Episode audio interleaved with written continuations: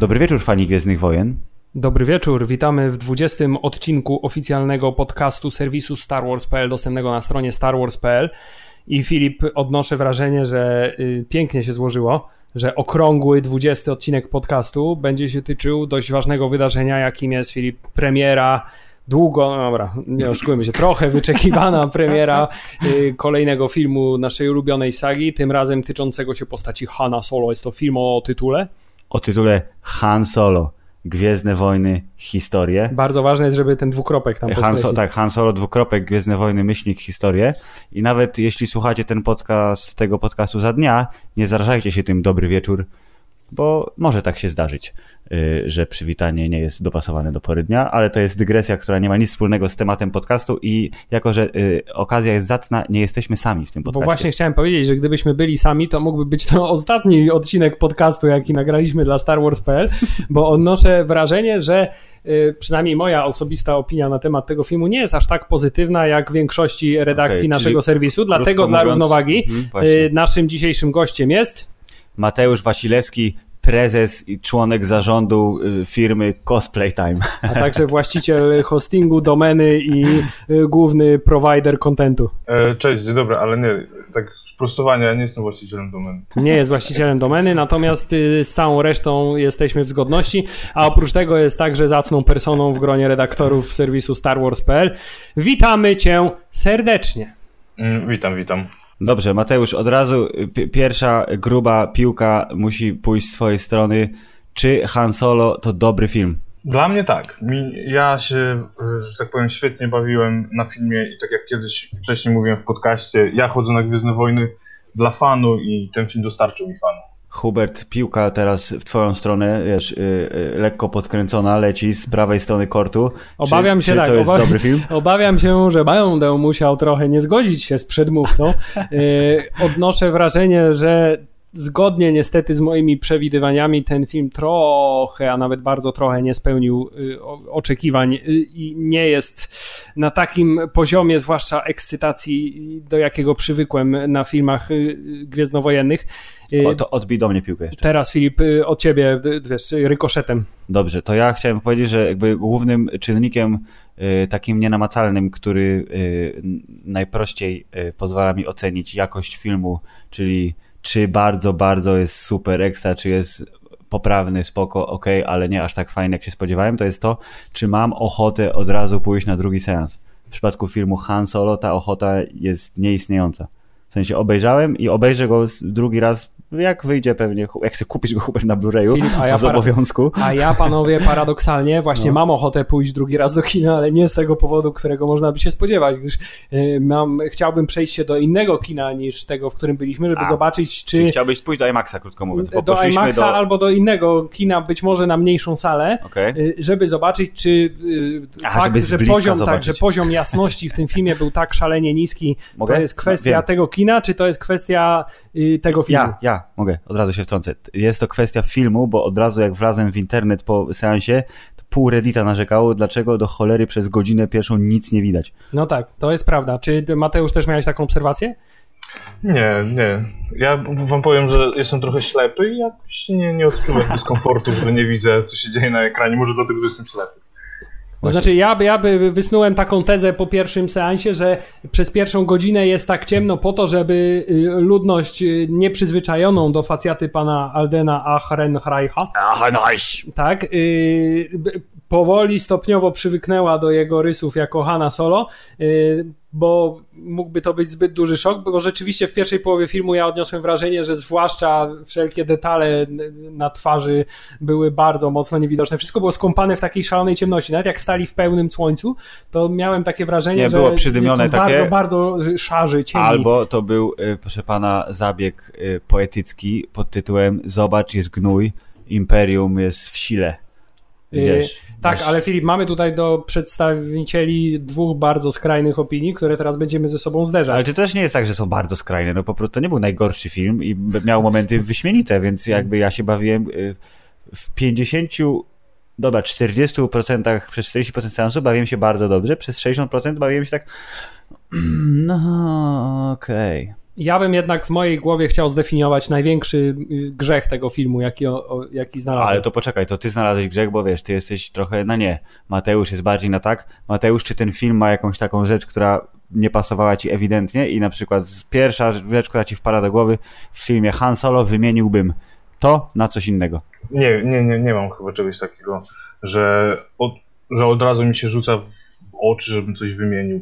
Było parę głupich wątków, na przykład postacie Val i nie pamiętam jak ten cztero... Rio, właśnie Rio, nie tak. Pamiętasz nawet. Rio, Rio, no właśnie, one, te postacie no niestety nie zachwyciły. Pojawi... Pojawiły się w tym filmie po to, żeby... Mówimy spoilerowo, tak? Tak, oczywiście. Podcast Star Wars kropka p l równa się spoilery. Pojawiły się w tym filmie po to, żeby zginąć i to w totalnie bezsensowny sposób, więc... No, one były trochę takie zbędne. No, parę, parę głupotek w tym filmie jest. No, to jest to film przygodowy, w którym nie możemy oczekiwać nie wiadomo czego, tak? Że, jakiś, że będzie wyniosła fabuła. Jest to prosta fabuła, taka a la y, westernowa, tak? Napadają tam na pociąg, tak. mhm. napadają na pociąg, jest oczywiście zdrada głównego bohatera i, i tak się toczy historia. No, tutaj na ten film się idzie właśnie po to, żeby zobaczyć prostą historię, która nie będzie wymagająca dla widza, którą obejrzymy i będziemy się przy tym dobrze bawić. No i taki, ta, taki film im wyszedł.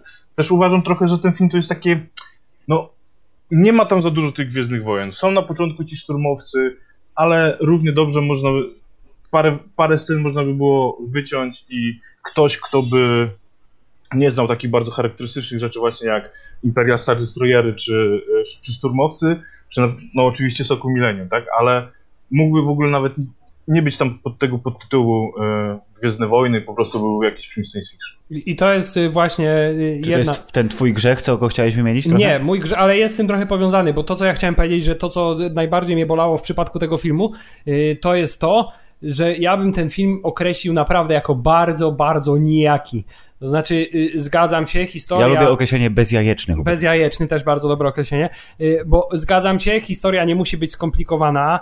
Y, klasyczne kino westernowo-przygodowe, że akurat osadzone w realiach Gwiezdnych Wojen, to akurat jest bardzo fajne, że próbują jakieś tam nowe gatunki, powiedzmy, mieszać do tego jak space Marvel. Fantasy, do którego jesteśmy bardzo przyzwyczajeni. No. Y, ale problem w przypadku takich filmów, y, które fabułę nie mają skomplikowane, jest takie, że on musi wzbudzać emocje, żeby to się udało.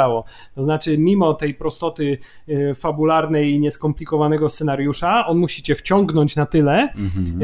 żebyś to był w stanie mu wybaczyć. Natomiast w tym przypadku ja nie jestem w stanie sobie przypomnieć żadnej takiej sceny, która by wzbudziła u mnie jakąkolwiek ekscytację tak naprawdę. Znaczy, owszem, działy się tam teoretycznie bardzo spektakularne rzeczy, tak jak właśnie napad na pociąg, tak jak przelot przez tę otchłań, ale to wszystko było takie, no, no dobra, pokazali to, ale nie wzbudziło to opadu szczęki ani razu, nie wzbudziło to jakiegoś podskoku na fotelu kinowym.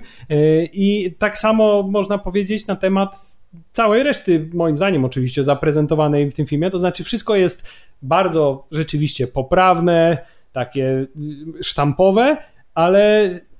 no, niczym się nie wyróżnia ten film. No. Czyli nie było Bożej iskry midichlorianów, które by napędziły ten film pełen, ta, ta, tak mi się, tak mi się wydaje. Nawet, nawet takie to, co, czym fan, fa, fani żyją zazwyczaj, czyli wszelkiego rodzaju smaczki, nawiązania do mm. y, poprzednich filmów i rozbudowa uniwersum, że nie była bardzo wykonana w taki sposób mocno, mocno ograniczony i taki bez, bez specjalnych jakichś y, y, właśnie pomysłów, bez jakiejś pomysłowości. Hubert, jest pierwszy raz chyba w historii po prostu kraju, jakim jest Polska Rzeczpospolita, to ty jako wielki fan Gwiezdnych Wojen mówisz, że no kurde, no nie bardzo. No, no właśnie rzeczywiście, gdy sytuacja... Czy, Hubert, czy Mroczne Widmo jest lepszym filmem niż Han Solo? Ja nie, ja jeśli miałbym rozpatrywać to z, ze względów takich, o których właśnie mówiłem, czyli który ślepe film wzbudził emocje we mnie tak większe emocje i którym filmem się, no w skrócie, jarałem po prostu, to muszę przyznać, że tak, Mroczne Widmo w, dla mnie w wieku czternastu lat było dużo większym przeżyciem niż Han Solo w wieku lat trzydziestu czterech. Prawie. Prawie. Mateusz, czy Mroczne Widmo jest lepszym filmem niż Han Solo? Na poziomie czysto, wiesz, emocjonalnym, czyli o mój Boże, on ma podwójny miecz świetlny, co tu się dzieje? Wiesz, no w Solo też był podwójny miecz świetlny. A... Właśnie, czy to był miecz świetlny, czy to były te, te jak to oni tam nazywają, wibroostrza, czy jak ktoś tam nie, to nazywa? Wydaje mi się, no, to taką był, wygiętą, nie? Że to był miecz świetlny. Znaczy, trudno mi porównywać Solo z Mrocznym Widmem, bo jak oglądałem Mroczne Widmo, to byłem zdecydowanie młodszy. Ale pewnie pamiętasz, czy się były, po prostu, wiesz, w kinie telepało cię z tak, ekstazji. Tak, telepało mnie w ogóle y, cała, cała trylogia y, sequeli, tak? Była taką... Y, czym się żyło przez, przez cały czas, czekając, czytając różne wiadomości, różne newsy. Czekając na Solo, to tak naprawdę jedyną rzeczą, którą przeczytałem, to był news z, z tym trailerem, tak? W ogóle nie interesował mnie ten film przed, przed seansem. Jak poszedłem na, czyli tak jak... poszedłem okay. na seans, to byłem trochę zdenerwowany, bo nie wiedziałem, czego się spodziewać, a bałem się, że jednak z, no, z partolą, z partolą to, to mocno. I moim zdaniem nie, no, jakoś tam się obronili. Nie jest to film wybitny. Jeżeli miałbym już wybrać między tym Mrocznym Widmem a Solo, to chyba jednak Mroczne Widmo. Wow, bo, bo ja nie wiem, podcast... Ja, ja chciałem powiedzieć, że my mamy taki talent, że prze, przekonujemy wszystkich do, do swojego... Podobał bardzo ci się film, ale jednak... Mroczny... Nie, ale ja rozumiem, nie, bo to jest ten taki nie, niemierzalny poziom właśnie odbioru rzeczy, które się dzieją na ekranie i nie, nie w ty, jak oglądasz Mroczne Widmo, to się nie zastanawiasz, czy to ma większy lub mniejszy sens, tylko nagle, wiesz, te ciężkie, dwuręczne, proszę pana, yy, szerokie miecze średniowieczne, tylko z dorysowanymi kreseczkami, tu zium, zium, zamieniają się, wiesz, w kung fu w kosmosie, to robisz tak, po prostu, co tu tak można, o Boże! A tutaj właśnie jest, yy, ma to być pomost między starą trylogią, yy, a tą trochę nowszą, średnią trylogią, bo się dzieje jakoś tam w międzyczasie, ale znowu ilość mocy i Jediów jest ograniczona do niezbędnego minimum, czytaj, w każdym filmie musi być jakiś Jedi lub Sith, nieważne z jakiego powodu. Rozumiem, że chciałbym, żebyś nawio- że nawiązujesz tutaj do zupełnie zbędnego, moim zdaniem, cameo w tym filmie. Tak, no. Cameo, do którego przejdziemy zaraz, aczkolwiek widzę, że w internecie popularna jest teoria, że ono jest tak fajne, bo ono, wiesz, buduje pod kolejne filmy, jest baza. Czyli dobrze. Jeżeli będzie Kenobi, nie, to dlatego. Tak, ale, ale chciałem że powiedzieć, że tutaj poruszyliśmy bardzo dużo wątków i pierwsze, co chciałem powiedzieć, to zastanawiam się trochę, czy kwestia filmu Han Solo to nie jest trochę taka samospełniająca się zła przepowiednia. Dokładnie. To, znaczy, to no. co docierało do mnie przed premierą filmu, to jest głównie były wszelkiego rodzaju problemy z produkcją, tak? To znaczy najpierw te niefortunne zdjęcia tych pojazdów, które miały jeszcze nieusunięte koła. Następnie informacja o tym, że w połowie filmu jest podmiana reżysera, tak? Bo nie potrafią się dogadać włodarze Disneya z, pa, z panami reżyserami, a także oni być może trochę nie podołali może. Ogromowi produkcji. Następnie problemy aktorskie a, pana Ehrenreicha i cała seria różnych takich newsów, które nie wróżyły za dobrze temu filmowi i zastanawiam się, na ile to, że ja w ogóle nie miałem żadnych oczekiwań w stosunku do tego filmu, wpłynęło na to, jak przeżywałem go w kinie i może gdybym jednak bardziej był w stanie się nahypować, to yy, poszłoby to dużo lepiej, a z drugiej strony też nie miałem czasu się za bardzo nahypować, właśnie, bo to też szybko. Jest kolejny problem chyba tego filmu, to znaczy, że on wyszedł zdecydowanie zaraz, za wcześnie. Zaraz rozłożymy na czynniki pierwsze, co, dlaczego poszło nie tak, mimo tego, że to nie jest wcale źle, jak już ustaliliśmy na początku. Mateusz, widzę, że się zgłaszasz. E, tak, ja jeszcze chciałem wrócić do tego porównania, znaczy powiązania mrocznego, znaczy powiązania tylko wy, wybrania między Mrocznym Widmem a Solo, to też chciałbym zauważyć, że to są dwa zupełnie inne filmy. Bo jednak e, Mroczne Widmo było takim filmem nową jakością, e, że tak powiem, dla nas fanów, e, szczególnie młodych, którzy, do których był tak naprawdę skierowany ten film, bo to nie był skierowany do, do tych starych fanów, którzy się jarali oryginalną trylogią. A jeszcze Lucas tam chciał sobie poeksperymentować z, z efektami, bo ch- chciał być znowu innowacyjny. A Solo jest po prostu takim filmem, no, który miał być po prostu dodatkiem do, do, do, do tej całej otoczki filmu. Na pewno nie żadnym pomostem. To trzeba, to daje nam pewne pogląd na Hana Solo, tak? Ale myślę, że nie można w ogóle rozpatrywać tego filmu tak jak na przykład Water jeden był jedno takim pomostem właśnie łączącym e, się z, ze starą trylogią, to jednak Solo jest takim odrębnym filmem, który naprawdę jest taką historią po prostu opowiedzianą w tym świecie, o tym bohaterze. Tak, tak, on jest zdecydowanie bardziej samowystarczalny, to się zgadza, i ma więcej oddechu fabularnego przed i po. I też jakby, jakby trzeba było go zmierzyć, proszę pana, magiczną, kryty, krytykancką linijką, jak wiesz, jak pan Wiesław Kot w Panoramie wypowiada się na temat filmów, to Han Solo jest filmem lepszym niż Mroczne Widmo, bo jest bardziej przemyślany. Ale tutaj właśnie do głosu dochodzi to wszystko to, co działo się wokół filmu, a nie w samym filmie, co powoduje, że my patrzymy na, na gotowy produkt trochę przez ten okular skrzywionego fana, bo na początku słyszał to i to i to i teraz on szuka tego, czyli ej, a ta scena to jeszcze nakręcili oni tamci stare, czy to jest już te osiemdziesiąt procent, które rzekomo Ron Howard nakręcił od nowa, to jest, gdzie, gdzie jest to cięcie, nie? I na przykład pani Thandiwe Newton, czyli Val, którą tak trochę, jak to się po polsku mówi, disujemy, to ona rzekomo w wywiadzie powiedziała, że dziewięćdziesiąt procent jej materiału w filmie zostało nakręcone przy udziale panów Millera i Lorda, czyli reżyserów naszych komediowych i lubiących improwizację. Więc Hubert, co zawiniło? Znaczy, to nigdy nie będzie chyba wyjaśnione, jak bardzo ten film zyskał lub stracił przez fakt zmiany reżysera. Natomiast faktem jest to, i w ogóle dużo wątków poruszyłeś, ja teraz się odniosę do wszystkich po trochu i mam nadzieję, że wy potem będziecie mi towarzyszyć, bo mam bardzo dużo do powiedzenia na ten temat. Fakt pierwszy, odnoszę wrażenie, że ten film stracił naprawdę bardzo wiele na fakcie zmiany reżysera. Może nie względu... Ale nie wiemy, jak dużo. Tak, ale może nie ze względu na to, że mogła fabuła być poprowadzona lepiej, tylko ja odniosłem takie wrażenie, że ten film jest strasznie posklejany. To znaczy... nie wiem, jak to określić inaczej niż fakt, że nie miałem takiego poczucia, że ta fabuła do czegoś dąży, tylko że to jest taki po prostu scenki, tak? Event za eventem, tak? W sensie, że dzieje się scena za sceną. Teraz jest scena pociągu, teraz jest scena yy, w tym statku, teraz jest scena na, na planecie, teraz jest taka scena, teraz jest taka scena. Natomiast nie widziałem w tym takiej jakiejś jednej wielkiej koncepcji yy, fabularnej i y, jeśli miałbym to tak w trakcie seansu, takie odniosłem wrażenie, że trochę miałem wrażenie, jakby to był taki klasyczny, no może już nie klasyczny, ale taki film polski z ostatnich lat i z lat dziewięćdziesiątych, który kręci się tylko po to, żeby nakręcić go dużo więcej, żeby zrobić serial. Czyli na przykład tam Pitbull, czy, czy, czy, czy te wszystkie inne rzeczy, które Wiedźmin teraz się nawet zamienia. Tak, Wiedźmin, czy Ogniem i Mieczem się od tego chyba zaczęło. Gdzie miałem okay, wrażenie, no, że rozumiem, jest tak rozumiem. mocno pociachany, że, żeby, żeby skrócić tę fabułę do, no dobra, do niezbędnego pytanie, minimum. Co będzie, wiesz, na Blu-rayu w wyciętych scenach? I no ile właśnie, ich będzie? Prawdopodobnie cztery będzie? dodatkowe płyty będą z wyciętymi, z wyciętymi scenami. Natomiast Filip, co to jeszcze innego, bo powiedziałeś, że yy, to jest film, który wiesz, fanom się, fan, fanom się nie podoba i że... I, ale bo oni są, wiesz, nakarmieni propagandą no właśnie, porażki. Tak. A tymczasem właśnie chciałem powiedzieć, że dokładnie wczoraj obejrzałem sobie program telewizji polskiej, mm. który nazywa się Tygodnik Kulturalny, w którym wypowiadają się poważni krytycy sztuki na temat... Jak na przykład Wiesław Kot? Sztuki bardzo wysokiej, tak?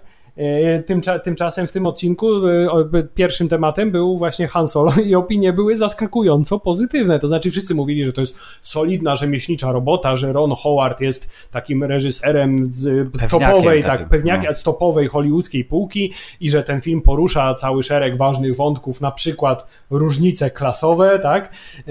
Okay. I że niesamowitym pomysłem jest fakt, że, po, że roboty są komunistami w tym filmie, tak? I tego typu obserwacje. Natomiast właśnie odnoszę wrażenie, że to jest film, który zaskakująco bardzo podoba się krytykom, natomiast zaskakująco no, nie bardzo podoba nie. się fanom i fifty fifty ja mam wrażenie, że to jest tak jak z The Last Jedi, bo to jest rzecz, której Han Solo nie zrobił, to znaczy nie poszedł w takie autorskie kino jak Rian Johnson, czyli zrobił swoją totalnie, wiesz, odjechaną wizję tego, jak saga Skywalkerów ma się potoczyć dalej w przyszłość. E, tutaj wszystko jest bardziej ugrzecznione, mimo tego, że starają się trochę odejść od tego głównego nurtu gwiezdnowojennego i znowu jest rozkrok, to znaczy pięćdziesiąt procent fanów mówi, że ej, myślałem, że będzie kupa, a tu wyszło, kurde, fajny film, dobrze się bawiłem, a druga część fanów mówi... Myślałem, że będzie kupa i wyszła, i wyszła kupa. kupa. No właśnie, więc miałem rację. Film, może właśnie na tym polega siła tego filmu. Mówiłem, że ten film jest nijaki, jest bezpieczny, jest taki, wiesz, bezjajeczny. Natomiast może właśnie to jest specjalny zamysł twórców, to znaczy zróbmy tak, tak, tak nijaki film, żeby kontrowersje wzbudzał okay, tak, sam tak, fakt tak. jego istnienia. Mo, może tak, no i to jest właśnie pytanie, czy nie lepiej, czy to w ogóle to pytanie to jest odwieczne, czyli masz do dyspozycji uniwersum nieskończone, pełne możliwości, możesz tam historię dowolną wstawić, byle ona się zgadzała z jakimiś ogólnikami, będzie super, a póki co y, trend jest taki, że wstawiamy historie filmowe, które uzupełniają ci rzeczy, które mniej więcej wiesz, to znaczy wiedziałeś, że Han Solo leciał na Kessel i super czas osiągnął, rekord toru, nie? No właśnie i wszystko I... to, co jest w filmie pokazane jest zawsze, zawsze i taki zawsze będzie przykład, będzie zawsze trochę gorsze niż tak, ty sobie dokładnie. Wyobrażasz, jak to się I... działo. A w Łotrze pierwszym była przecież, no wiedzieliśmy, że plany Gwiazdy Śmierci zostały ukradzione i że to było okupione ofiarami. I to, coś tam sobie wyobraziłeś, nie? I w tym momencie Han Solo, który jest ikoną, po prostu to jest, wiesz, to jest człowiek no, wzór, nie? Wzór łotra, wzór szelmy, wzór przemytnika, wzór faceta o złotym sercu robiącym ja, jak to w tygodniku kulturalnym pan o, no. o, określił y, wzór Sowizdrała. Mm. Sowizdrał jeden to jest, proszę pana, nieoficjalny podtytuł filmu Han Solo. E, I przez to, że każdy ma w głowie, no, po pierwsze Harrisona Forda, ale jest sobie w stanie wyobrazić, jak ten Harrison Ford wyglądał, jak mówił, co robił, jak miał lat piętnaście, dwadzieścia, dwadzieścia pięć, trzydzieści, zanim go, no, kiedy on miał trzydzieści pięć chyba, jak startował w Gwiezdnych Wojnach, coś koło tego. I rzeczywistość zawsze przega z wyobrażeniami. Po prostu. No właśnie tak mówiąc o tym rzeczywistości i wyobrażeniach, to taka, taka jest prawda, że te filmy, które robi Disney, on nie robi tego tak naprawdę dla fanów, tak dla nas, żebyśmy mieli fan z rozwoju tego, tego uniwersum. On, oni robią film dla kasy, no nie ukrywajmy się, tak? Więc... To na razie się przejechali trochę. To na razie im nie wyszło, trzeba przyznać. No tak, tak no, na razie nie, ale dużo, dużo tutaj błędów zostało popełnionych, na, że tak powiem, chociażby premiera w maju, kiedy mamy... W... Tak, do tego chciałem do, dojść później, ale tak, dlaczego tak szybko? Poczekajcie do grudnia, byś święty spokój, byście tak, mieli czas, ale dobrze. Bardzo proszę. Krótki okres czasu po ostatnim Jedi. No ale mówiąc o, o, o tym, że jest to robiony film dla, dla mas i masy będą chciały oglądać Hana Solo, a nie jakiegoś tam szmuglera nieznanego imienia, który dzieje się tam, nie wiem, na zapiedziałej planecie, ale po prostu to jest w uniwersum Gwiezdnych Wojen. Han Solo, już same nazwisko po prostu ma przyciągnąć ludzi e, do, do kina i będą robić o postaciach znanych, jak ma podobno być film o Boba Fetcie, może będzie o Kenobi.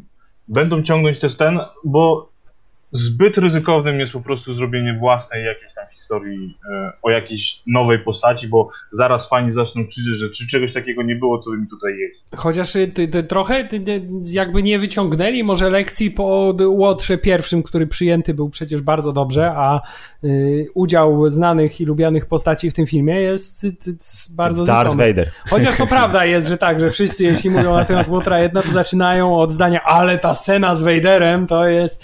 Więc być może rzeczywiście coś w tym jest, ale tak jak Mateusz mówiłeś, no to historia jako historia jest taka mocno poboczna, tak? Tymczasem do opowiedzenia tej pobocznej historii wybrali sobie no postać no totalnie ikoniczną i to chyba też jest ten problem, że jednak kiedy się słyszy Han Solo, to się oczekuje, że to będzie coś, co po prostu urwie ci czerep, no. A tymczasem dostajemy takie no rzetelne, przygodowe, przygodowe kino. Może właśnie, Hubert, zabrakło tutaj, znaczy nie zabrakło, bo to jeszcze prawdopodobnie nie istnieje, ale że to wszystko, co my teraz mówimy, że B, nie bardzo, to to okaże się, że my mieliśmy plan. Zobacz, jest Solo dwa, Too Fast, Too Furious yy, i będzie, proszę pana, druga część. Pan Rian Johnson dostał swoją trylogię, która będzie o czymś tam kiedyś tam, nie wiemy. Być może będzie Boba Fett, być może, znaczy Boba Fett ostatnio, y, kto, James Mangold przecież został ogłoszony reżyserem, czyli pan od Wolverina, Logana, to znaczy się, że hej, hej, jest wielki potencjał. I że to nie będzie grzeczne kino. I że to nie będzie grzeczne kino, więc super. Kenobi też jest w fazie bardzo jakby realistycznych plotek, więc ufam, że cokolwiek się zadzieje, zadziało w Hanie Solo, to to znajdzie jakiś swego rodzaju dalszy ciąg w kolejnych filmach, spin-offach, I być może właśnie Kenobi jest tutaj tym słowem kluczem, bo przecież wszyscy mówią: ej, gościnny występ Dartha Maula w Hanie Solo, który zostawia wszystkich z tak zwanymi blue balls, bo pamiętając, co robił Darth Vader w Rogue One, to teraz ty myślisz: ej, pokazali go, Jezu, on tu przyleci, zrobi gnój jakiś, a tymczasem Wydarzy nie. Wydarzy się prostu, cokolwiek. Tak, tymczasem nie. Emilia Clarke poleciała do niego i to jest koniec wątku, co jest właśnie taki: o Jezu, tka! Zostawili to na później, oczywiście. Ale te, zabrakło mi konkluzji takiej właśnie, takiej sceny, tej jednej sceny, która by była potem powtarzana zawsze. Najbliższa scena, taka, którą mógłbym wymieniać jako ej, to było spoko, to jest właśnie Kessel Run, wielka mgławica, yy, yy, ta japa, czyli otchłań, tak, kosmiczna otchłań, która wciągnęła Cthulhu yy, do swojego rdzenia, yy, i cały ten yy, motyw rewolucji robotów, czyli to jest taka paczka trzydzieści minut filmu wewnątrz filmu. To to było bardzo spoko i to jest ten moment właśnie, kiedy bawiłem się wyśmienicie i byłem na tyle podekscytowany, by mówić, że tak, Gwiezdne Wojny to jest ten fragment, który mnie jara i jest dobry, i, i, i, i to jest to, ale gdyby ten Maul został wykorzystany bardziej niż w postaci hologramu, to prawdopodobnie to potencjalnie byłaby ta scena, która by mi zrobiła film. Dobrze, to skupmy się na chwilę na tej scenie z, z obowiązkowym, ja już tak nazywam, obowiązkowe disneyowskie cameo znanej postaci w, w każdym filmie z serii Star Wars Gwiezdne Wojny Historie. Tak. E, I takie poczucie absolutnego... To jest jedyny moment, kiedy jakoś zareagowałem w tym filmie, to no. znaczy zrobiłem tak, rozłożyłem ręce, bo mówię, co jest? Po co, dlaczego, jak to? To było takie... Ja postawiłem się potem po, po seansie w, w roli takiego typowego zjadacza popcornu, nazwijmy to, czyli kogoś, kto Dartha Maula kojarzy z Mrocznego Widma, i wie, który nie oglądał zginął, wszystkich tak. animacji, nie oglądał Clone Warsów, nie wie, że przeżył Darth Maul, nie wie, że się rozwijał w tych wszystkich serialach, nie wie, że był także w Rebelsach i nie, zginął tam w końcu, ostatecznie. I zastanawiałem się, jak taka osoba mogłaby na to zareagować, i moja konkluzja była taka, że taka osoba mogłaby zareagować: co? Przecież oni go zabili, było tak wyraźnie pokazane, że ewentualnie ta osoba ma tak wyrąbane, że nie pamięta, że on został przecięty. A, na pół. Bo co to mówi, za ziomek, tak? Nie, mówi, nie mówi, że Jezu, pamiętam go, on był super. I już, i, i wystarczy. Właśnie nie wiem, czy ktokolwiek powie, pamiętam go, on był super, tylko właśnie zawsze się moim zdaniem w głowie takiej osoby pojawi, i zresztą w mojej też by się pojawiło coś takiego: ale jak to, przecież oni go zabili, to jakiś jest absurd. A jeszcze ten motyw pod tytułem: ej, ale wiesz, że jakby co, to wiesz, co się wydarzy, i zapalanie miecza świetlnego, bo przecież musi być odpalanie miecza świetlnego w każdym Star Warsowym filmie. To wszystko było takie, wydawało mi się, w porównaniu do sceny Vaderowej, która naprawdę rzeczywiście łapała, nie bójmy się tego słowa, za jaja i cię trzymała przez te dwadzieścia sekund, czyli trzydzieści, ile ona trwała, to w tym wypadku to było takie... No ja tak, mi zabrakło czegoś. Mateusz, cameo Maula, co powiesz? Znaczy, no ja, ja byłem zaskoczony, że on się pojawił w tym filmie. Byłem bardzo zaskoczony. Znaczy, zaskoczenie tak, jak najbardziej. E, z jednej strony fajnie, że on się pojawił i że może, że stworzyli pewien wątek, który może zostać poprowadzony. Z drugiej strony oglądałem rebel, rebeliantów, wiem, jak to się wszystko kończy, i nie wiem, czy on aż tak bardzo jest potrzebny w, fi- w filmach.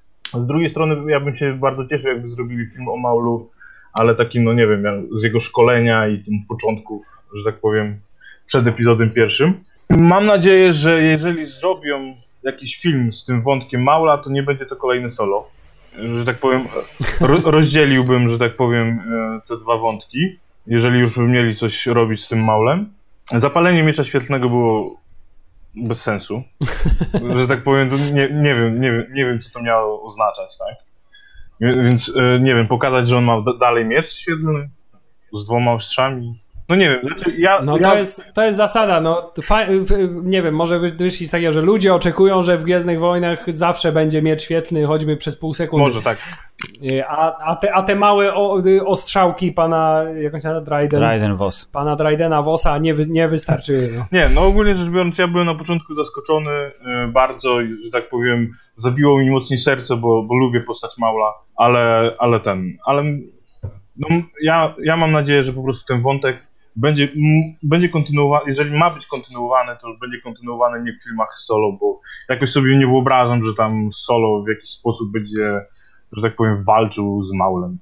To w ogóle nie będzie pasowało tak do jego historii w zupełności.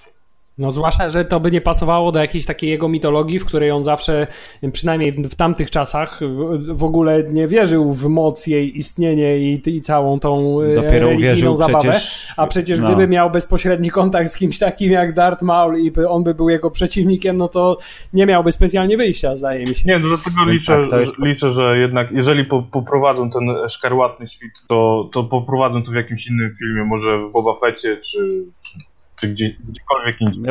Kenobi jest naturalnym chyba właśnie. No właśnie, ja chciałem powiedzieć, że z jednej strony Kenobi byłby naturalnym, z drugim nie wiem, czy byłoby fajną opcją, gdyby w filmie o Kenobim sceną kulminacyjną było tak Pojedynek naprawdę odtworzenie tak, pojedynku z Rebelsów. To znaczy A, tego, sorry, kiedy, tak, tak, tak, tak, kiedy, kiedy dochodzi do tego ostatecznego starcia. No to nie, jeżeli wiesz, zakładamy, że Rebels to jest kanon yy, oficjalnie, więc nie będą chyba się powielać i nie będą mówić, że ej, a tak jak Marvel mówi, filmy są ważniejsze, seriale no tak, ale, są nieważne. Ale w takim, ale w takim samym, w tym, w tym układzie, w takim razie robienie historii, która nie kończyłaby się tym ostatecznym pojedynkiem, będzie miało absolutnie od razu mniejsze znaczenie niż... Też prawda, dlatego to jest dziwne, dziwne rozwiązanie i co wy chcecie powiedzieć, Disney? Towarzyszu Disney, o co wam chodzi? Ja obawiam się, że oni się mimo wszystko trochę, trochę zagubili, bo ja t- t- tą scenę z, tę scenę z Darthem Maulem interpretowałem jako takie y, podwaliny pod stworzenie sequela mimo wszystko. No, tak, też to odebrałem, ale dlatego pytanie, co, czy macie w głowie coś, czy to jest na zasadzie, a, wrzućmy go, pomyślimy potem. Znaczy, no ja, ja mam nadzieję, że jednak, że, że jednak oni chcą trochę może tę historię zrobić jak uniwersum Marvela, że filmy są ze sobą połączone i, i nie będzie ten kontynuowany wątek w, w, ko, w kolejnym filmie solo, jeżeli, jeżeli taki film będzie. Ale w takim razie na przykład zakładasz, że kontrakt, który pan przecież Ehrenreich ma na trzy filmy, to wcale nie musi się tyczyć y, trylogii Han-Solowej, tylko on byłby gościnną postacią w jakiejś innej historii. Znaczy ja, ja mówię tutaj o, ma, o wątku Maula. Jeżeli chodzi o solo, to ja myślę, że, że... jest dużo jeszcze opcji, żeby pokazać historię, historię solo, nie, z, nie zahaczając o, o, o moc, że tak powiem. Można na przykład właśnie pokazać jego początki współpracy z Jabbą. Na przykład jak on utracił i miał ten duch u Jabby, tak? To są takie, są takie rzeczy, które w pewnym sensie no, my fani sobie tam rozwijaliśmy przez czytanie Expand Universe czy komiksów, no ogólnie Expand Universe, komiksy, książki, tak? A filmowe uniwersum teraz jest tak, no mówię, tak jak wspominałem wcześniej, robione dla mas i ludzie z chęcią pójdą na taki film, żeby, żeby, żeby to zobaczyć. Ja na przykład, jeżeli chodzi o uniwersum Marvela, nie interesuję się za bardzo komiksami, tak? I dla mnie filmowe uniwersum jest bardzo fajne, lubię chodzić i lubię oglądać. Nie wiem, jakbym się na przykład czuł, jakbym znał to wszystko z postaci, z, w postaci komiksów, tak? Dlatego y, uważam też, że po prostu oni robią tak filmy Gwiezdnych Wojen. Te filmy nie do końca będą dla fanów, takich fanów, fanów, fanów, którzy, wiesz, y, tak powiem, y, ołtarzyki mają w domu, tak? Bo oni i tak pójdą, a ci, którzy są tymi takimi... Oni o, i tak pójdą i, i tak będą marudzić. Dokładnie, nie będą marudzić, tak ja a, a ci, którzy mówią... E, Han Solo, no kojarzę, Harrison Ford był super. Chodź, pójdziemy, kupmy sobie popcorn i naczosy i chodźmy. Nie, naprawdę. Nie, to oni pójdą przez to, że nazwisko jest znane. Lecz okazuje się, że jednak nie pójdą. Znaczy... Nie w takiej ilości, no. Teraz myślę, że nie poszli, no dlatego, że taki ten bokowiec jest, tak? Ale y, ludzie właśnie będą chodzić na filmy, na, na, na te wszystkie, że tak powiem, historie, te poboczne, poboczne filmy właśnie z tego powodu. O, film o Kenobim, a to ten stamtąd, tak? Więc tak oni teraz produkują, no mają nadzieję, że to będzie zarabiać. Zobaczymy jak solo, teraz tam jakiś długi weekend podobno ma być u nich, więc, więc może ten, może, może więcej zarobi. Nie no, solo wyjdzie na plus, ale już mi się podoba, że fakt, że bo budżet tam podobno jest trzysta baniek, zakładam przez to, że musieli trzy czwarte filmu zrobić od nowa, no to nic dziwnego, że budżet urósł, to te ile tam, sto czterdzieści milionów na świecie, osiem, czyli tam dwieście dwadzieścia powiedzmy chyba jest koło milionów z tego debiutanckiego weekendu, co generalnie to jest... Dużo ludzi poszło na ten film i dużo ludzi wydało pieniądze, ale patrząc na to, że Avengers zrobili sześćset milionów, grubo ponad sześćset milionów w pierwszy weekend, to te dwieście baniek się wydaje takie... Eee. Więc ten film wyjdzie na plus i na pewno się sprzeda dobrze. I będą liczyć zielone banknoty z wizerunkami prezydentów w takiej optymistycznej formie. Ale wieść, która idzie w internet, jest taka, że jest tak zwana bomba, nie? It bombed. No właśnie, to też jest moim zdaniem trochę ciąg dalszy tej samo spełniającej się złej przepowiedni. Ale Filip, ja chciałbym przejść jeszcze do teraz trochę odwrócić tak? sytuację i powiedzieć o tym, co mi się naprawdę, naprawdę w końcu, podobało w tym filmie. Jezu, Hubert, przynajmniej w końcu. Przez chwilę, bo potem powrócę jeszcze do paru rzeczy, które niekoniecznie mi się podobały. Dobrze, ale rzeczy, to, to... które się podobały Hubertowi, część pierwsza. Tak, i wszystkie te rzeczy, niestety, chciałem powiedzieć, są okraszone zawsze takim, wiesz, z ale... takiej odrobiną, wiesz, gorzkiej refleksji. Proszę. Zawsze jest to ale, tak. Pierwsza rzecz, która mi się naprawdę bardzo podobała, to naprawdę podobał mi się wizualnie Sokół Milenium z czasów swojej świetności, takiej, no, nówki, nówka oczywiście sztuka. Tak, świetności, wiesz, czyli prosto z salonu właściwie, wycyckany, wymuskany przez Lando. Bardzo podobało mi się wnętrze Sokoła, które, wiesz, białe, świecące, nowiutkie. Nie, ale niestety tutaj od razu był tak. taki ten, że oni czuli się w Jak obowiązku, w żeby, poka- Aha, nie, żeby no. pokazać w, w tym filmie y, ten proces destrukcji Sokoła właściwie w stu procentach. Tak? Znaczy pod koniec filmu on już wygląda prawie tak, jak y, jesteśmy przyzwyczajeni z poprzednich filmów. Tymczasem y, w głowie każdego chyba fana to jest taki, wiesz, wieloletni proces. Z, no, a nie, że jeden przelot. Auto, wiesz, używane przez dwadzieścia lat przez jedną rodzinę, które, wiesz, jest coraz bardziej ogołocone, ale wciąż spełnia swoją funkcję. Tymczasem w trakcie tej jednej sekwencji właściwie on został zdewastowany na tyle, że wyglądał mniej więcej tak, Andrzeju, jak to jesteśmy się wystuka. Do tego przyzwyczajeni, tak? Rozumiem. Jest to trochę przyspieszony proces, ale może oni, wiesz, tak myślą, kurde, a jak, a jak nie zrobimy dobrego filmu, jak nie będzie okazji tego pokazać, to musimy to zrobić teraz. I, i także druga rzecz z tym związana, to znaczy y, oczywiście pierdoła, i ale pierdoła, która była też akcentowana od samego początku we wszystkich trailerach, to znaczy podkreślanie jakby analogowości tego całego świata. Mhm, czyli, czyli stare ekraniki. Liczba, te... tak, liczba y, przełączników, które trzeba be, be, przełączyć, tak, i wajch, które trzeba przekręcić, i y, wszystkich tych takich namacalnych rzeczy, nie touchscreenowo, interfejsowo, jakichś tak. fantastycznie nowoczesnych. To, to akurat się sprawdzało, zresztą dźwięki tych wszystkich dźwigienek i, i przełączników zawsze fa- fajnie brzmią w kinie, więc to mi się bardzo podobało.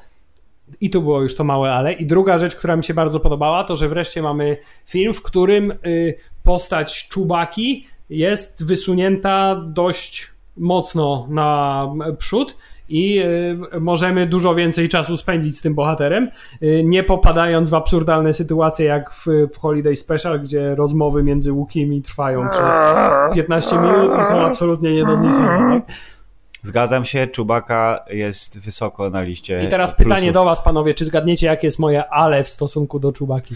Yy, ale w stosunku do Chewbaci jest takie, że... Myślałem, że wymyślę w ciągu mówienia tej sekwencji słów, ale nie. Mateusz, czy jest jakieś ale w stosunku do Chewbaci? Nie, nie wiem, co to może być. Znaczy, moje jedno ale w stosunku do Chewbaci to jest coś, co się od razu zastanawiałem od sceny, w której on został zaprezentowany. Mhm. To znaczy, mój Boże, czy on jest ludożercą? Bo to tak wyglądało, że oni rzucali jakby mu ludzi na pożarcie i on po prostu tam tak. siedział i wpierniczał ludzi. Bestia nie była dawno karmiona, tak? No, no właśnie, więc wyobrażałem sobie, że Chewbaca potrafi, wiesz, skrzywdzić człowieka, potrafi mu wyrwać łapy, potrafi mu urwać głowę nawet, potrafi zrobić z nim różne brutalne rzeczy, ale szczerze mówiąc, wyobrażałem go sobie jedzącego porgi, ale niekoniecznie wyobrażałem go sobie jedzącego istoty humanoidalne. Okej, okay, może, może to jest przypadek, nie wiem, nie było powiedziane chyba, że wrzucali ludzi, nie? Może on gustuje... Ale tam było chyba takie ujęcie na takie jakieś... resztki, które gdzieś tam w rogu leżały. Wyglądały jak szkielet ludzki, tak? Tak, coś znaczy resztki było. Były, na pewno. Ciężko było stwierdzić, bo było tak ciemno, że nie było... A, to, to była jakaś zbroja. No właśnie, więc to była, zakładam, że to była zbroja po typie, który siedział w środku i został zjedzony przez Chewbacę. Nieważne, ale jakby okej, okay, Chewbaca jest na plus zdecydowanie i chciałem od razu powiedzieć, skoro wymieniłeś go jako rzecz, która ci się podobała, że scena spotkania panów była zrobiona zmyślnie i nie tak, jak sobie ją wyobrażałem. Inna sprawa, że nie potrafiłbym powiedzieć, jak sobie ją wyobrażałem, ale nie tak, jak to pokazali w filmie. Ale w tym wypadku wersja filmowa yy, uważam, że była spoko. Tak, yy, zdecydowanie tak. To scena była rozegrana fajnie, poza tym jednym moim takim hmm, rozkminą mm-hmm. zasadzie, czy czuł jest ludożercą. Yy, to była jedna z lepszych sekwencji tego filmu, yy, ale a propos jeszcze Chewbaki, to trochę mnie zdziwił fakt, że skoro w tym filmie postanowili pokazać absolutnie wszystkie elementy, które składają się na postać, twór, jakim jest Han Solo i jego ekipa, czyli Chewbaca i Sokół Milenium, tak? Mhm. Właściwie nie przeoczyli żadnej, poza jedną drobnostką, to znaczy nie mamy kuszy Chewbaki. I spokojnie. Przez cały film tak naprawdę Drugi czekałem film. na moment, w którym on, ej, a masz tutaj, to będzie dla siebie dobra broń, albo gdzie się znajdzie na tym Kessel. Tymczasem z jakiegoś dziwnego powodu tą jedną rzecz postanowili yy, pominąć. No, no, wiesz, dużo było smaczków w tym filmie, dużo mrugnięć okiem, to stwierdzi, dobra, ta kusza nic nie zmienia, już dajmy spokój, jest poziom nasycenia, jest sto dwadzieścia procent przynajmniej w tym aspekcie, więc, więc nie. Dobrze, Hubert, wymienić dwie rzeczy, które ci się podobały, czy była jakaś trzecia? Na tak, przykład... trzecia, Dobrze, trzecia no. rzecz, która mi się podobała i która absolutnie od razu wzbudziła uśmiech na mojej twarzy, i to jest ostatnia rzecz, już mogę to powiedzieć, która mi się tak naprawdę bardzo, bardzo podobała, o, to nie. jest to, że z jednych z, z zapowiedzi przed filmem było, że tak, Han Solo posiada napisy początkowe, w sensie jest Kroll, który się pojawia. Aha. I szalenie mnie rozbawił fakt i szalenie mnie ucieszył fakt, że napisy były w takiej formie, w jakiej były, to znaczy mamy napis y, dawno, dawno temu w odległej galaktyce, a następnie dokładnie w tej samej formie, tą samą czcionką tak, tak, są tak. napisy wprowadzające w fabułę filmu. Wzbudziło to bardzo taki serdeczny uśmiech na mojej twarzy, bo to jest coś, czego się naprawdę nie spodziewałem. Tak, czyli teraz każdy spin-off powinien mieć swoją własną wersję czołówki, bo przecież Rogue One też miał, on zaczynał się akcją, tak? Potem był na chwilę tytuł. Tutaj tytuł był w formie hologramu unoszącego się nad miastem, przez który przylatywała kamera. I to było fajne. No dobrze, Hubert, a i Mateusz też zresztą. A co powiecie o obowiązkowym nowym droidzie, który musiał się pojawić i był też jakby eksploatowany dosyć w formie promocji, jak i postaci filmowej? Mi ten droid niestety nie przypadł do gustu, tak jak na przykład K dwa S O. Już, już, już bardziej lubię B B osiem, chociaż też uważam, że w ostatnim tutaj B B osiem trochę został za bardzo wykokrzony i był maszyną do zabijania. No, L trzy, L trzy, nie, nie, jednak, jednak trochę zbyt, zbyt, nawet nie wiem jak to nazwać, no trochę, trochę mioczy z banią, no. To zdecydowanie, no ona, ona, mam wrażenie, że ona była po prostu człowiekiem zaklętym w ciało robota, w sensie to była najbardziej ludzka, pomijając C trzy P O, który jest, wiesz, on jest kamerdynerem brytyjskim, który wygląda jak złoty rycerz kosmiczny. To, że właśnie postać L trzy jest taką... To jest ten trend, który teraz mamy, nie? Czyli silna babka. Wiesz, ale L trzy jest droidem. Kto normalny by takiego droida trzymał? To kto normalny? Przepraszam, było, wczoraj widziałem chyba informację, że Lando jest panseksualną istotą. To była oficjalna informacja od scenarzystów chyba. Yy, albo dzisiaj nawet, czyli krótko mówiąc jej yy, te wątek pod tytułem ja on, widzę, że on by chciał, ale ja nie wiem. No właśnie chciałem powiedzieć, że to jest jedna z tych informacji, które są absolutnie zupełnie niepotrzebne. Jeśli jest taka Bardzo sytuacja, jest że Lando jest panseksualny, yy, nie jestem do końca nawet pewny, co to znaczy. Hubert, on ze wszystkimi mógłby. No, no właśnie, okej. Okay. To nawet jeśli tak jest, to ja bym chciał, żeby ta, ten fakt wynikał z fabuły filmu, a nie z tego, że ktoś mi powie, że tak jest. Poczułem się z tym trochę tak jak z informacją, kiedy J K Rowling powiedziała, że Dumbledore jest gejem, chociaż okay. nie miało to żadnie, absolutnie żadnego znaczenia dla fabuły książek. To jest tak jak filmu. Polityczna poprawność włazi ci w sens historii i w tak, scenariusz. I o ile w przypadku niestety. wszystkich pozostałych yy, yy, ostatnio disneyowskich trendów, to znaczy tak coraz więcej kobiet, bohaterów, tak yy, mhm. silnych, zróżnicowanie etniczne bohaterów i tak dalej, i tak dalej.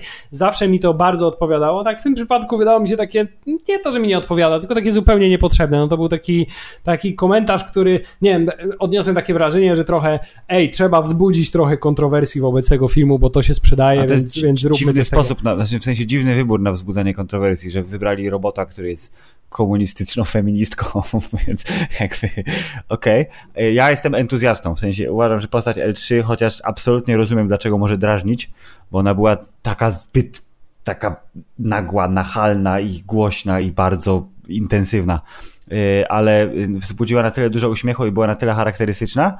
Nie jest lepsza niż K dwa S O, nie? Ale jest na tyle fajna, że do panteonu dobrych droidów ją dołączam bez, bez wstydu. No właśnie problem jest taki, że to jest on, ta postać fajna, zabawna rzeczywiście w trakcie filmu, ale to jest dla mnie kolejny taki troszkę element postaci, która jest wprowadzona do tego filmu dlatego, że ej, w każdym filmie musi być yy, miecz świetlny, tak samo w każdym filmie musi być jakiś taki, wiesz, dziwaczny trochę, trochę droid, ale to tylko moje zdanie.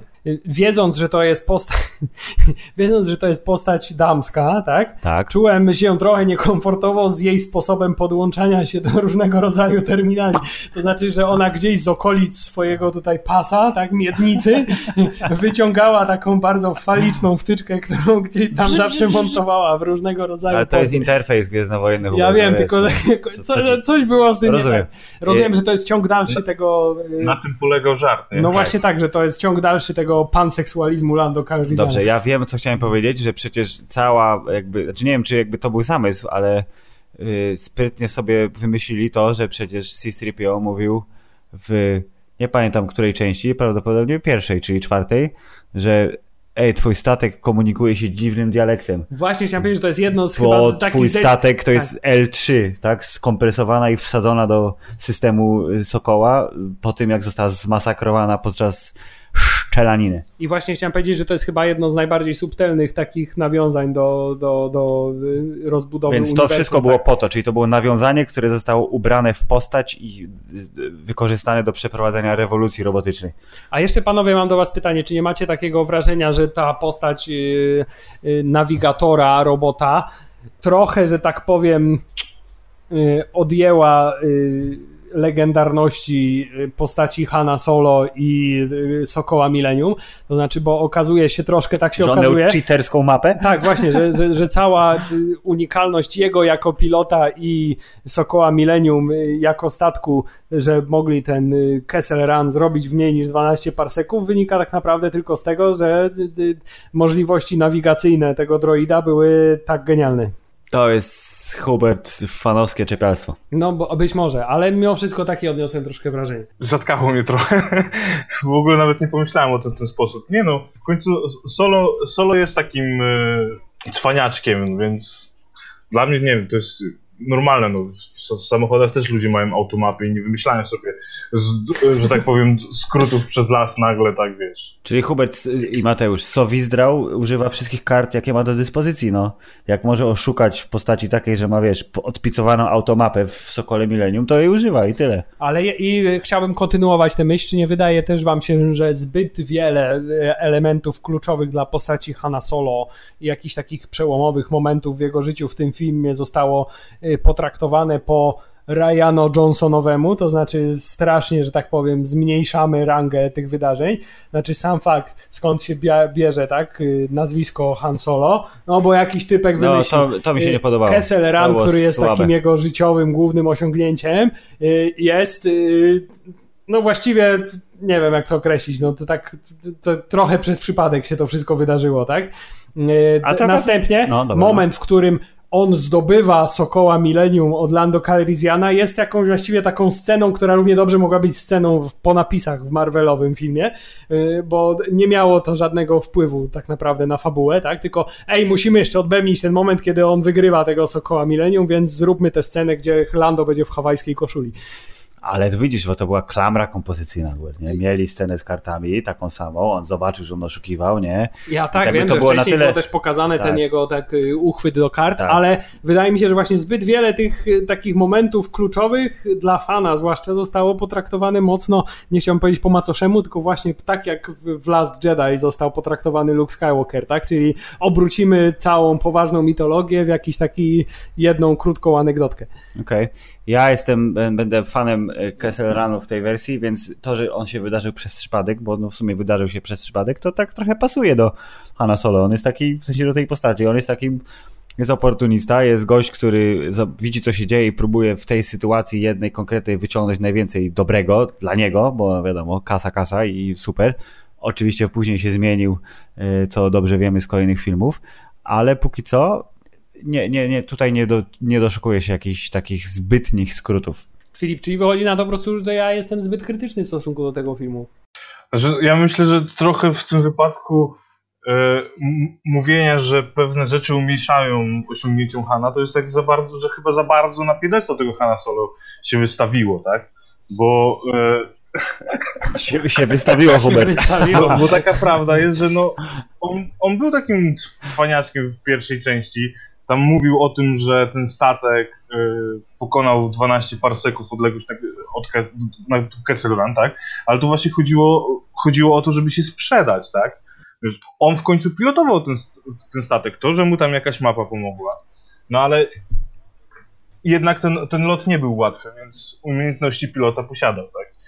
Też, nie był łatwy, kosmiczna ośmiornica była te, w końcu. Też, też, mi się nie, też mi się nie podobał wątek jego nazwiska. Że tak powiem, był takim no, słabym, słabym momentem. Bo to będziesz solo, tak? No, będziesz solo. No, nie wiem, mógł być kurde Kowalski. Jestem tu sam. Oho, solo. Oho, Więc, oho. Nie no, ja, ja, ja myślę, że tu nie ma co, co umieszać, że tak powiem, ten po prostu pokazali taki, no, że, że to nie był tu jakiś kurde nie wiadomo, jak to sobie ludzie kiedyś mówili, że Solo korzysta z mocy, tak? Pokazali go po prostu, że chłopak miał szczęście, no i dobrych kompanów i dlatego mu się udało. Dobry statek, dobrą, dobrą automapę. Dobrze, to tu było dobre, dobre, dobre, dobry statek, dobra automapa, dobrzy kompani. A co powiemy o tych złych? Huber, jest Enfys Nest, który, która jest hypowana jako przeciwnik, oraz Dryden Voss, który jest de facto bad guyem tego filmu. No i Darth Maul, o którym już wspomnieliśmy, ale to było cameo na zasadzie token Jedi.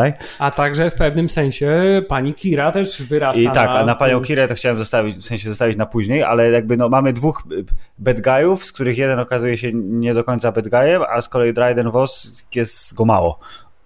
Yy, tak, no jeśli chodzi o Enfys Nest postać, to yy, po raz kolejny odnoszę wrażenie, że trochę tutaj zostało okrojona jej jakby rola w tym filmie, bo mam wrażenie, że cała ta konkluzja, że to są gdzieś tam podwaliny pod tą globalną, galaktyczną rebelię, yy, powinna być troszkę ważniejsza w tym filmie. W sensie A, takie no, było tak, założenie. Tak. Yy, natomiast to się okazał taki, właściwie taki trochę mikro-twist, nawet nie twist, tylko taki mikro-twist fabularny, który no tak jak większość rzeczy w tym filmie, no co ja mogę powiedzieć, no nie specjalnie wzbudził jakiekolwiek emocje we mnie. Moja Natomiast emocja... bardzo, że tak powiem, podobała mi się postać ta bez maski, rude włosy, piegi, jakoś szalenie sympatycznie wyglądała. Nie, ona jakby bardzo ładna dziewczynka i wszystko super, ale moje skojarzenie, które tak na maksa zawładnęło mną, jeśli chodzi o oglądanie postaci Enfys Nest, że mówię, do cholery Disney kolejną księżniczkę se wprowadza do kanonu. Kolejna ruda dziewuszka, która jest dzielna. No Jezus Maria. To mnie jakoś tak mówię. No właśnie to trochę tak, Seriously? trochę jak, jak ona się nazywała? Merin, Merin, Merida Waleczna, Merida tak. Waleczna. Kosmiczna Merida Waleczna. Rozumiem, co chcieli przez to przek- pokazać, przekazać, ale już sam fakt, że znowu jest, to jest kolejny chyba rzecz do odhaczenia, czyli musi być ktoś w masce z modulatorem głosu, który jest groźny. Nie przynajmniej widzisz, trochę, tak? Przynajmniej trochę. Nie widzisz jego twarzy? Okej, okay, jest to, to, że fakt, że to była dziewczyna za maską, to w ogóle mi nie przeszkadza, ale sam fakt, że to była właśnie taka, o bo mama moja walczyła, to była jej maska, ja przejęłam to po niej, chyba bym wolałbym, żeby to była jej mama. Tak, poza tym, większy szacunek tak, bym miał. Poza tym, tym jak momencie. Bardzo można, że tak powiem, ten wątek, tak, dziedziczy strój po no. swoim rodzicu skopiować z Boba Fetta. Więc to mi nie, nie, nie pasowało mocno. Jakby pasowało w kontekście filmu, ale nie podobało mi się rozwiązanie tego motywu, więc tutaj jest minus. Za to Dryden Voss uważam, że był super fajny, bo był dobrym, proszę pana, filmowym, hollywoodzkim gangsterem, który jest szalenie uprzejmy, dystyngowany, ale jak trzeba, to ci utnie łeb swoim bzyczącym tym ostrzem. No właśnie, z, jeśli chodzi o kunszt aktorski Paula Bettaniego, to ja zawsze byłem jego wielkim zwolennikiem. Szczególnie po filmie Wimbledon, prawda? Tak, szczególnie po filmie Wimbledon i nie, nie wstydźmy się tego, jest to jeden z lepszych filmów. Natomiast jeśli chodzi o jego zachowanie, tak, sposób i mówienia i cały kunszt aktorski, to tutaj nie mam żadnych zastrzeżeń, natomiast trochę miałbym zastrzeżenia, jeśli chodzi o design tej postaci taki wizualny, to znaczy sam fakt, że takie trochę, no nie oszukujmy się, udziwnione sztyleciki, a także... Że co, że miał poharatany łeb? No właśnie tak dosyć, wiesz, tak dosyć... Wydaje mi się, że troszkę pod tym względem bad guy bez pomysłu. Przekombinowali, tak? Tak, to znaczy ta jego facjata... Z... nie wiem, czy nie zrobiłaby dla mnie większego wrażenia, gdyby on był właśnie cały taki ulizany, wycyckany i wycyckany to jest złe słowo, umiziany, nie wiem, jakie to jest określenie. Okay. Gdyby był, wiesz, przystojnym, eleganckim, w pełni mężczyzną, takim typowym gangsterem, trochę jak z Ojca Chrzestnego, mm-hmm. który zresztą też się bardzo kurtuazyjnie zachowuje, tak. Jest bardzo miły, sympatyczny, ale nagle się okazuje, że jest totalnym psychopatą. Te blizny na twarzy jednak że mimo wszystko trochę zdradzały jego. Psychopatyczność tak. zdradzały na start. A ja chciałem powiedzieć, że cały ten, znaczy Dryden Voss uważam, że jest super i żałuję, że go było tak mało, ale motyw rozwiązania jego wątku jest kopią sceny z Last Jedi. Czyli jest dwóch na jednego i dziewczyna mówi, teraz dziewczyna mówi to, co on chce usłyszeć, czyli że wiesz, zdrada i w ogóle, nie, to że on, on myśli, że ona wykonuje jego wolę, a ona tak naprawdę mówi tak, żeby to było, wiesz, dwojako zrozumiane, w związku z czym ciach zwraca ostrze przeciwko swojemu niedawnemu szefowi. Co sądzicie o takim rozwiązaniu fabularnym? Moim zdaniem by było dużo ciekawsze, gdyby to jednak Kira zginęła, a Dryden Voss pozostał jako, yy, jako ten przeciwnik, nazwijmy to. I on by musiał odpowiadać przed Darthem Maulem. To znaczy Darth Maul powiedział, ej, zjebałeś trochę, kolego. Oczywiście. A, a mogłoby tak być. Yy, ale na plus, tak ogólnie na plus, ten, ten motyw chciałem powiedzieć. Mateusz. No postać Drydena Vossa też mi się podobała, chociaż yy, dalej nie rozumiem, o co chodzi z tymi bliznami. One jak się denerwowało, to robiły się bardziej czerwone. Tak, on się jakby trochę tak rozjeżdżał, nie? W sensie tak... tak, więc nie wiem, może po prostu on nie był człowiekiem, tylko właśnie tak jakąś dziwną rasą, w sensie humanoidalną.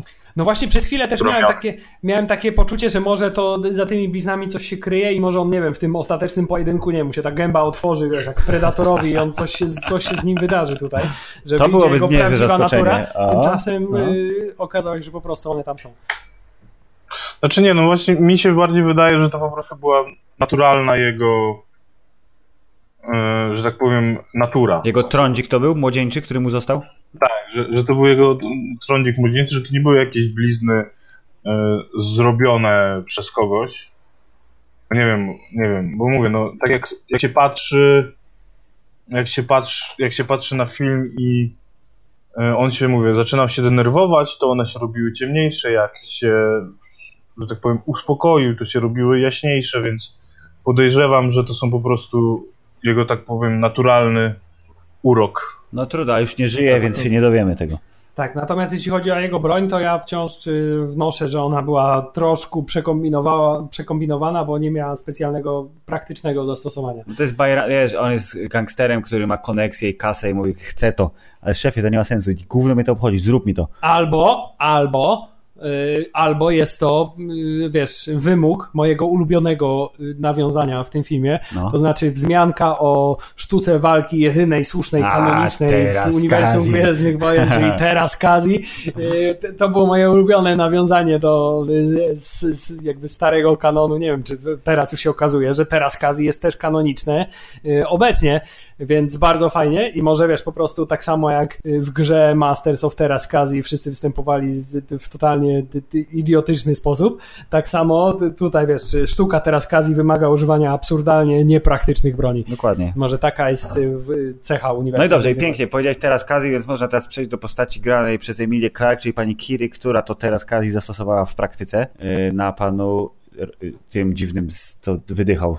Nie na, pamiętam, na tym jednym ze złych. Na tym jednym ze złych, dziwnym, kosmicznym robocie z planety kopalni. Kessel.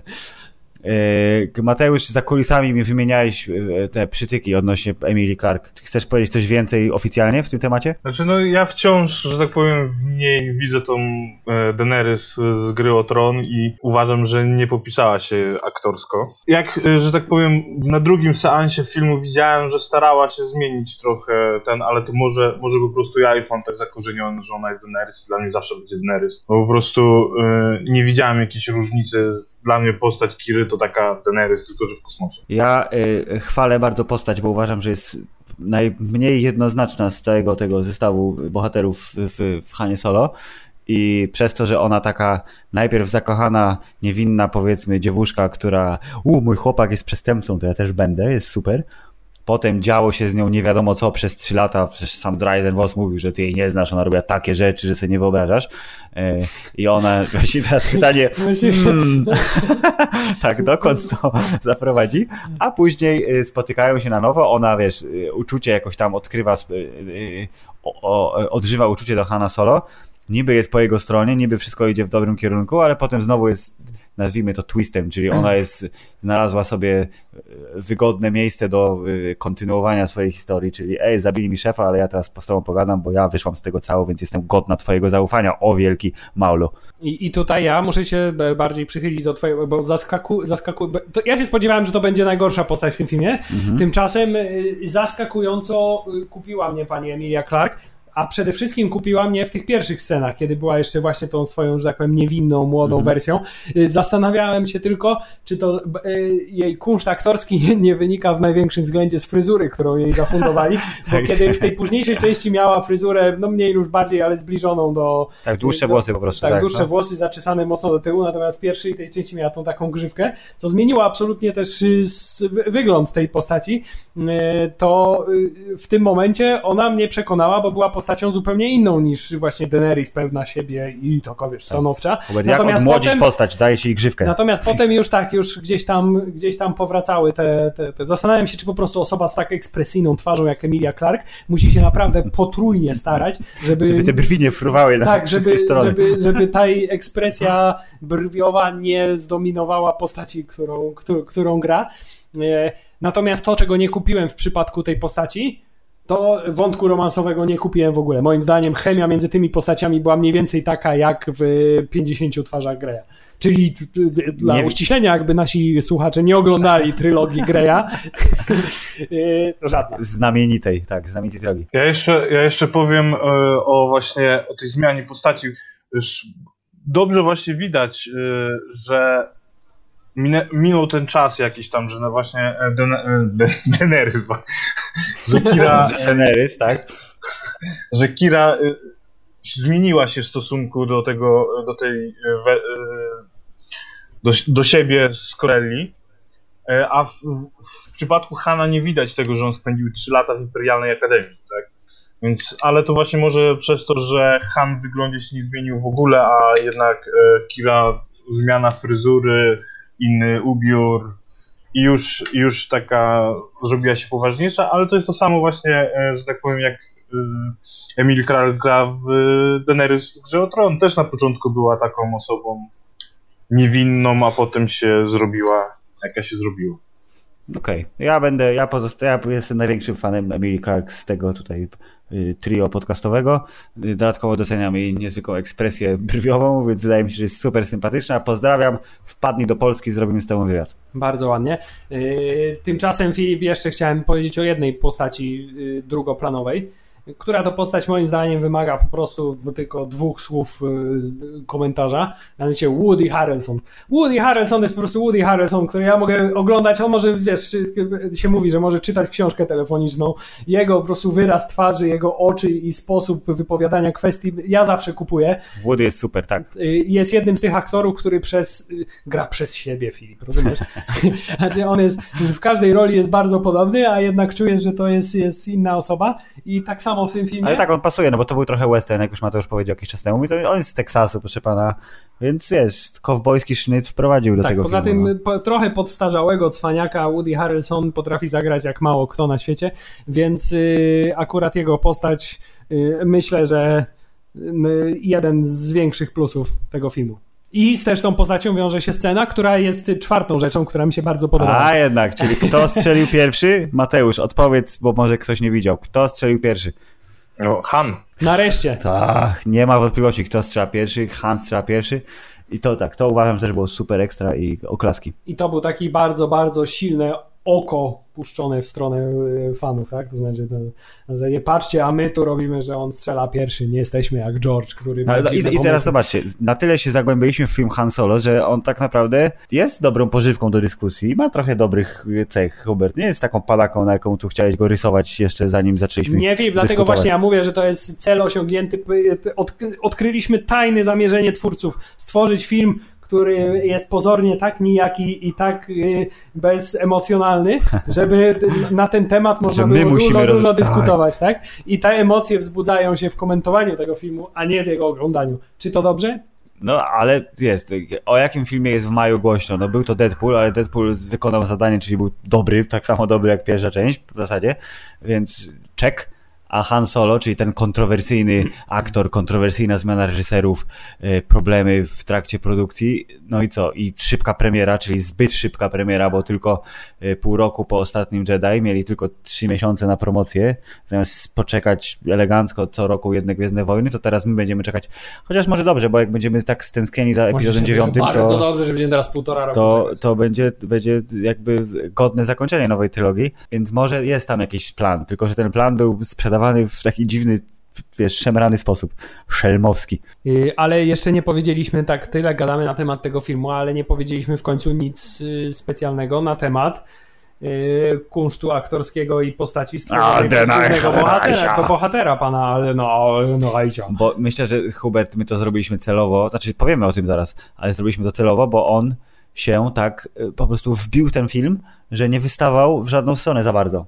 Nie był zły, absolutnie. Te wszystkie jakby, wiesz, teorie, że on jest zły, jest najgorszym aktorem i trzeba wynajmować y, coacha na plan, żeby mu pomógł. Co zresztą podobno było związane z tymi improwizacjami, z którymi się nie radził, co z kolei spowodowało zmianę reżysera. Y, to absolutnie nie można powiedzieć, że był złym aktorem, ale nie był też na tyle wybitną postacią yy, odnośnie kunsztu aktorskiego, żebym go jakoś chwalił. Po prostu zrobił swoją robotę rzetelnie, było spoko. Zabrakło mi tego fajnego tekstu ze zwiastuna, który najbardziej mi przypominał starego Hana Solo, czyli myślałem, że będą problemy, ale it's fine, we're fine. Tego nie było, szkoda, ale Alden na plusik nie tak duży jak reszta, ale jakby na tyle się wywiązał, że nie będę mówił źle o nim. Mateusz, czy ty kupiłeś postać Hana Solo w wykonaniu pana Ehrenreicha? E, kupiłem, kupiłem. Nie, tak po pierwszym seansie stwierdziłem, że zaakceptuję go jako młodego, młodego Solo. E, moim zdaniem dał radę, e, że tak powiem, no, było, były wielkie obawy, jeżeli chodzi o, o to, czy podoła. Moim zdaniem podołał, przedstawił, przedstawił postać tak, e, jak powinien. Tutaj najbardziej z całego filmu, jeżeli chodzi o grę aktorską, to podobał mi się, podobał mi się Donald Glover jako Lando Calrissian i myślę, że troszkę Alden mógłby się pouczyć, jeżeli chodzi o naśladowanie, bo w niektórych momentach no, Donald naprawdę bardzo dobrze naśladował Billiego D. Williamsa. Okej, okay, bo Lando w sumie też nie wspomnieliśmy. Jest, jest plus, Hubert, prawda? Jest plus, aczkolwiek. Wszystko, wszystko w tym filmie właśnie tak wygląda. W moim okay, przypadku. Jest dobrze, ale... Ja niestety nie mogę się pozbyć tego faktu z głowy, że ja odnoszę takie wrażenie, że to jest właśnie to, co wy powiedzieliście, czyli ktoś, kto naśladuje kogoś innego. Ja mam strasznie duży problem z kupieniem tych postaci jako rzeczywiście to jest Han Solo, to jest Lando Calrissian, tylko na zasadzie to jest koleś, który udaje Lando Calrissiana. Robi to świetnie, rzeczywiście, robi to z taką bardzo dużą nonszalancją, ale mimo wszystko on udaje Billiego D. Williamsa, tak samo jak yy, pan Ehrenreich yy, udaje yy, Harrisona Forda. Robi to może nie w stu procentach dosłownie, nie, nie było tak, jak się obawiałem, że on będzie się silił głównie na to, żeby wyglądać jak, jak Harrison Ford, w związku z tym zapomniał o aktorstwie. Nie, nie, aż takiego poczucia nie miałem, ale mimo wszystko mam straszny problem w przypadku uniwersum gwiezdnowojennego, żeby podmienić jednego aktora na drugiego grającego jakąś postać i żeby mi to nie przeszkadzało. Poza Ewanem McGregorem. Który nie, bo Ewan McGregor, wiesz, Ewan McGregor to jest właśnie, on jako jedyny prze, przekroczył tę barierę i on jest młodym Obi-Wanem, może dlatego, że tam różnica wieku była jednak tak znacząca. Może tak. Jeżeli jeszcze chodzi o to, to w końcu oni dostali y, takie zadanie, żeby no, naśladować te postacie, bo jednak, tak jak wspomniałeś, między Ewanem McGregorem a Alekiem Guinnessem było, no, była spora różnica y, wieku, tak, więc no, trochę to, tro, troszkę to inaczej wy, wyglądało. Tutaj mieliśmy naprawdę starego Obi-Wana, tutaj mieliśmy młodego Obi-Wana. A w przypadku na przykład właśnie Hana Solo, to tam różnica jest, nie wiem, dziesięć lat? Dokładnie teraz nie pamiętam. No właśnie, ja, ja, nawet, ja nawet nie do końca nie wiem, kiedy się te, to znaczy, no tak jak, to, tak jak patrzyłem tam w chronologii, to wydaje mi się, że gdzieś gdzieś około dziesięć lat tam jest. Nie wiem, nie wiem czy, jak wliczać te trzy lata, które się dzieją między Cornelią, Corellią a Mimban, tak? Bo to planeta, na której walczy był Mimban. Więc, więc nie wiem, nie wiem dokładnie jaka ta różnica czasu jest, ale ona jest mała, tak? Po prostu teraz chcą robić filmy o tych postaciach, no i aktorzy, którzy będą wcielać się w te postacie, to no, będą musieli naśladować pewne cechy aktorów, którzy grali je wcześniej. Na przykład no, w przypadku Boba Fetta będzie to w miarę proste, bo to tam jest zbroja, tak? Twarzy nigdy nie widzieliśmy, chociaż no, twarz powinna wyglądać tak jak pana bodajże Morrisa z Ataku Morrison. Morrison, Morrison. Temuera. Więc no, tak, może, może, nie, może nie będą pokazywać twarzy yy, twarzy Boba Fetta, chyba że nie wiem, wymyślą coś, yy, że to się dzieje po epizodzie szóstym i wtedy on tam będzie miał poparzoną twarz, czy... Będzie jak Deadpool wyglądał, rozumiem. No tak, tak, tak było w komiksach, że jak on się tam wydostał z tej paszczy Sarlaka, to był właśnie cały poparzony, więc... Może... Chciałem powiedzieć, że ba- bardzo bym się cieszył z filmu o Boba Fetcie, w którym jego twarz się nie pojawia, tak jak w filmie o yy, sędziu, sędzi, sędzi. O panu sędziu o pan, Dreadu. O panu sędziu Dreadu, tak? Film Dread, który no, przez cały film ani na chwilę hełm tak. nie, nie, nie zszedł z twarzy, bardzo by mi się to podobało. Zdecydowanie. Ale pamiętaj, Sędzia Ted był filmem kategoria R, były cycki i krew, i, a Gwiezdne Wojny nigdy nie pójdą w tą stronę, więc może razem z P G trzynaście albo jeszcze niższą kategorią wiekową jest związane to, że aktor musi pokazać dziób. Tak czy siak, jedyną, y, y, jedyną barierą w odbiorze tych aktorów, ponieważ rzeczywiście wykonali całkiem solidnie tą robotę, może bez jakichś większych fajerwerków, jest to, że no to nie są ci sami aktorzy i ja mam z tym, ja mam z tym problem, ale domyślam się, że to jest chyba cecha mocno unikalna dla mnie. Więc... Już ustaliliśmy, że najbardziej będziesz marudził, aczkolwiek cieszę się, że udało ci się wyciągnąć trochę, wiesz, tak, dobrych... Tak, bo, bo ja jestem, bo ja jestem, wiesz, bardzo staram się być obiektywny i nawet jeśli film nie wzbudził jakichś moich specjalnie pozytywnych doznań, to staram się znaleźć te pozytywne cechy. Chciałem powiedzieć, jeszcze wracając do, do tego, że Gwiezdne Wojny mają być dla rodzin, tak? To niekoniecznie, bo Lucas zmienił to, że strzela tam Greedo i Han strzela jako drugi. To było zrobione właśnie po to, żeby bardziej tak powiem, ugrzecznić film. A tutaj no widzimy, że oni tam jakoś specjalnie starają, nie starają się ugrzeczniać tych filmów i wcale bym się nie zdziwił, jakby, jakby powstało jakieś takie bardziej poważne kino w Gwiezdnych Wojnach, w sensie, że, że, że będzie takie bardziej mroczne, bardziej takie właśnie dla widza dorosłego, a nie, a nie, nie, nie dla dzieci, tak? Bo no mamy... Gwiezdne Wojny się już tak przyjęły, że to takie kino familijne. Szczególnie, szczególnie po epizodzie, po pierwsze, po trylogii jeden trzy, że, że jest, jest, to, jest to kino familijne. Zresztą widać to strasznie po tym, jak, jak, przedstawiona, jak są przedstawione wojny klonów w trylogii sequeli, a jak, jak jest wojna przedstawiona w tych nowych filmach. Bo na przykład jak, wojna, wojna w, na tej planecie Mimban w Hanie Solo, to po prostu jakbyśmy oglądali jakieś wycinki z drugiej wojny światowej, tak? Ludzie, ludzie tam padają, umierają, brudno, szaro, a w epizodach, w epizodach tych sequelowych to tam było kolorowo, fajerwerki, laserki latały i teraz patrząc na tą trylogię, to to jest strasznie takie cukierkowe, nienaturalne i mi się, mi się bardzo podoba obecne przedstawienie świata i mam nadzieję, że właśnie, że oni zro- będą, będą dążyć do tego, żeby po prostu robić jakieś takie filmy dojrzalsze dla, dla, dla fanów starszych. No, robią w, w, w uniwersum Marve- Mar- Marvela w tym filmowym, te filmy też przecież nie są jakoś specjalnie ugrzeczniane, tak? Może też nie są, nie, nie, nie są takie Deadpoolowe, ale...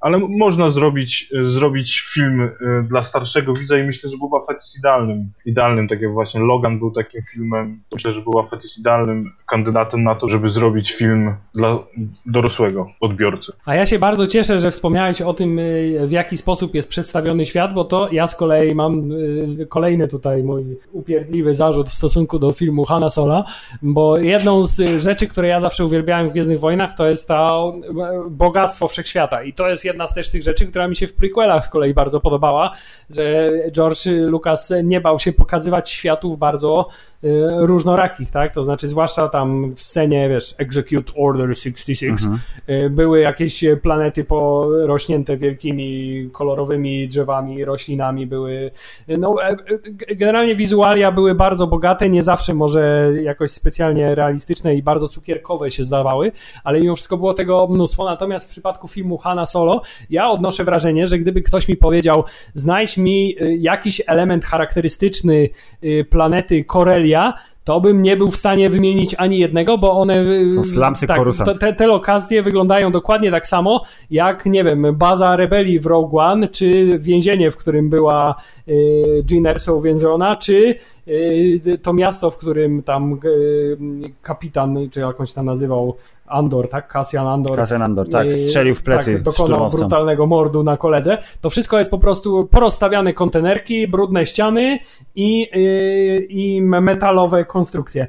Więc trochę mi zabrakło w tym momencie takich jakichś unikalnych miejscówek. Bo Christopher Nolan już udowodnił, że jakoś dla dorosłych gritty, dark i w ogóle poważnie to wiesz, jest brudno i syf. Tak, ale to jest właśnie taki element. Zawsze się jako miłośnik Gwiezdnych Wojen zastanawiasz, ten Han Solo to pochodzi z Korei, ciekawe jak to tam wygląda, nie? Ciekawe jak ta planeta, jak ona wizualnie się prezentuje, jak, to, jak, jak czym jest unikatowa. Tymczasem w filmie okazuje się, że unikatowa jest tylko tym, że jest tam to jedno bajoro, z którego wychodzi y, swoją drogą bardzo fajnie zrobiona i bardzo mi się podobała, bo miała taki charakter mocno kukiełkowo-gwiezdnowojenny. Tak, tak, tak. Postać, pani, nie pamiętam jak ona się nazywa. Pani Ślimacza, Królowa Podziemia. Proxima. Tak, Lady Proxima. Proxima. O. Która okazuje się, że jest bardzo wrażliwa na światło, jak to zazwyczaj takie oślizłe ślimaki mają zwyczaj. Tak, ale to widzisz, jakby ten motyw y, potencjalnego dorosłego filmu, myślę, że jest mocno uzależniony od tego, jak oni bardzo się rozpasają, y, rozhasają w rozbudowie uniwersum, czyli jak zarobimy na tyle dużo kasy, że robiąc te grzeczniejsze wersje z bardziej znanymi postaciami, to potem sobie pozwolą na coś więcej. Chyba że na przykład Rian Johnson udowodnił już na tyle dużo szalenie kontrowersyjnym ostatnim dzieje, że jego trylogia to będzie po prostu, wiesz, jak ludzka stonoga w wersji gwiezdnowojennej, czy trzy filmy, po prostu już wyjdziesz z kina, wiesz, bo Jezus Maria, co tam się działo. Obawiam się, że jego trylogia będzie raczej bardziej takim pokazem tego, co trochę w Last Jedi, czyli odrobina hipsterozy, mimo wszystko wprowadzone. Nie, nie mam z tym problemu. No dobrze, ale czy jakąś będziemy tutaj silić się na konkluzję o Hanie Solo? Myślę, że nie ma wyjścia i myślę, że Mateusz powinien zacząć. Jako największy entuzjasta, proszę bardzo. Uważam, że nie jest to film wybitny, bo, bo, bo wcale takim filmem miał nie być. Miał dostarczyć fanu i moim zdaniem fanu dostarcza. Są głupotki fabularne, ale że, że tak powiem w kinie przygodowym tego się nie da, nie da uniknąć i zawsze znajdziecie coś, co, co, co, co będzie rzucało się bardzo w oczy. Podoba mi się, podoba, podoba mi się to, jak, jak aktorzy, że tak powiem, podjęli próbę i udało się, że tak powiem, i Aldenowi, i Donaldowi zagrać postacie, że tak powiem, kultowe. No, oczy, o, o Chewie to nie ma co gadać, bo on zawsze, zawsze wszędzie wygląda tak samo, ale też aktor, bo przecież to nowy, nowy aktor jest, no to myślę, że też bardzo dobrze się wpasował w rolę Chewiego i, i, i też daje radę, oddaje charakter tej postaci. Jak, mo, można, że tak powiem, nie zauważyć, że to jest nowy aktor.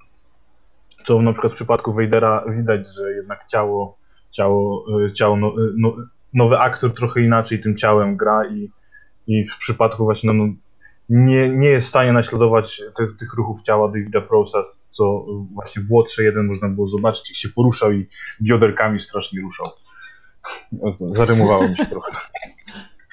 Więc nie, ja uważam, że to, to jest poprawny film. Yy, Będę do niego wracał, byłem dwa razy już w kinie, no na, na razie nie mam takiej ciągutki, żeby jeszcze raz zobaczyć, ale myślę, że jeszcze przed zdjęciem e, filmu z afiszów pójdę e, sobie jeszcze raz obejrzeć film na spokojnie, poszukać więcej smaczków i myślę, że no, jest to poprawne kino, więc ja tam, ja, ja, że tak powiem, polecam się wybrać i samemu sprawdzić. Nie każdy musi być takim hardkorowym fanem Hana Solo z starej trylogii jak Hubert, żeby, żeby mu się film nie podobał. Hubert, film się nie podobał. Film... Yy... No właśnie, powrócę do mojego pierwszego wniosku, to znaczy nie jest tak, że mi się nie podobał, ale nie jest też tak, że mi się podobał. Jest dla mnie filmem bardzo nijakim, niestety, i w związku z tym pytanie, no rzeczywiście jest filmem poprawnym, ale czy my w Gwiezdnych Wojnach powinniśmy czekać na filmy, które są tylko poprawne? Ja szczerze mówiąc, to jest, to jest, to jest być może teraz kontrowersyjna opinia, tak jak cieszyłem się na to, że Marvel, Marvel, fu, Disney przejmuje kontrolę i ma ten ambitny plan, żeby bardzo intensywnie produkować, tak, filmy nowe, gwiezdnowojenne produkcje, to teraz zaczynam trochę jednak obstawać na pozycji, że fajne były czasy, kiedy się na kolejne epizody czekało po dwa trzy lata, bo obawiam się, że jeszcze krótka tylko chwila dzieli nas od momentu, kiedy nastąpi odrobina jednak przesytu produkcjami filmowymi, zwłaszcza jeśli nie będą miały jakiegoś w sobie takiego bardzo wyrazistego charakteru, który by nadał sens tym masowym produkcjom. Tak, zgodzę się, że, że możemy poczuć, że tak powiem, przesyt, bo tak jak wspominałem, to czekałem, nie czekałem na Solo, tak, żeby jak nas kiedyś na epizody, gdzie się czytało wszystko, oglądało i czekało po prostu na ten film, to pojawił się w kinach. I że tak powiem, właśnie podchodzę teraz właśnie do filmów o Gwiezdnych Wojnach, gwiezdnowojennych filmów, tak jak właśnie do filmów Marvela. One się pojawiają w kinie, idę, dobrze się bawię, może po prostu trochę zdziedziałem, ale no już teraz tak do tego podchodzę. Fajnie, że oni starają się pokazywać inaczej ten świat. Mam nadzieję, że, to, że nie przesadzą i, i w, trochę, trochę nie, nie będą robić filmów co pół roku, tak jak teraz wyszło. To ja jestem, ja wbiję klin między Huberta i Mateusza. Jest fajnym filmem, ale też trochę nie jest fajnym filmem, ale jest trochę bardziej fajnym filmem niż niefajnym. Ja myślę, że gdyby to był film, który nie ma w, w sobie Gwiezdne Wojny w tytule, to byłbym w stanie go zaakceptować jako rzeczywiście fa- go fa- fajne, rozrywkowe tak, kino tak. Science fiction, natomiast jeśli chodzi o moje, czyli osobiste oczekiwania osobiste w stosunku oczekiwania. do marki Gwiezdne Wojny, to trochę film nie podobał. Nie, nie jest, jest raczej, to jest dolna półka gwiezdnowojenna, niestety, licząc wszystkie absolutnie główne odsłony sagi, ale daleko jest jej do bycia najgorszym filmem i jest dużo lepszy niż się spodziewałem po tym, jak bardzo nie byłem nim zainteresowany przed premierą. To też jest jakieś osiągnięcie chyba, mimo wszystko, ale obstawiam, że największy entuzjazm i najgorętszą dyskusję zostawimy sobie na odcinek dwudziesty drugi już za półtora roku. dwudziesty drugi odcinek podcastu, oczywiście Star Warsowego. Owocna dyskusja, Han Solo roznieca nasze intelekty tak, że po prostu musieliśmy się wygadać, ale to chyba dobrze. Wentyl został przy pana przedmuchany, więc teraz można będzie z czystym sumieniem wrócić do obejrzenia tego filmu za cztery miesiące, jak będzie w wersji home video. Bardzo chciałbym, żeby ta fraza i tak z, z, upewnimy się, żeby ta fraza wentyl został przedmuchany pojawiła się gdzieś w opisie tego odcinka, bo jest... Dobrze, Han Solo, odcinek podcastu o przedmuchiwaniu wentyla. Bardzo dziękujemy naszemu gościowi, Mateusz Wasilewski, cosplaytime kropka p l. E, dziękuję bardzo. Hubert z StarWars kropka p l i Hammerzeit kropka p l. I Filip z tegoż. Dziękujemy wam serdecznie i myślę, że... Ja kogoś... też jestem ze StarWars kropka p l, też jestem. Wiem, że jesteś, nie chwal się tak. Myślę, że gość może zasłużyć na powiedzenie naszej ulubionej yy, tej kwestii Star Trekowej, czyli żyj długo i prosperuj, yy, ale to zostawiamy wam, yy, znaczy tobie, drogi gościu, a wam zostawiamy przemyślenia, yy, które wam, mam nadzieję, zasadziliśmy w mózgi. Pozdrawiamy. Pozdrawiamy i niech moc będzie z wami. We'll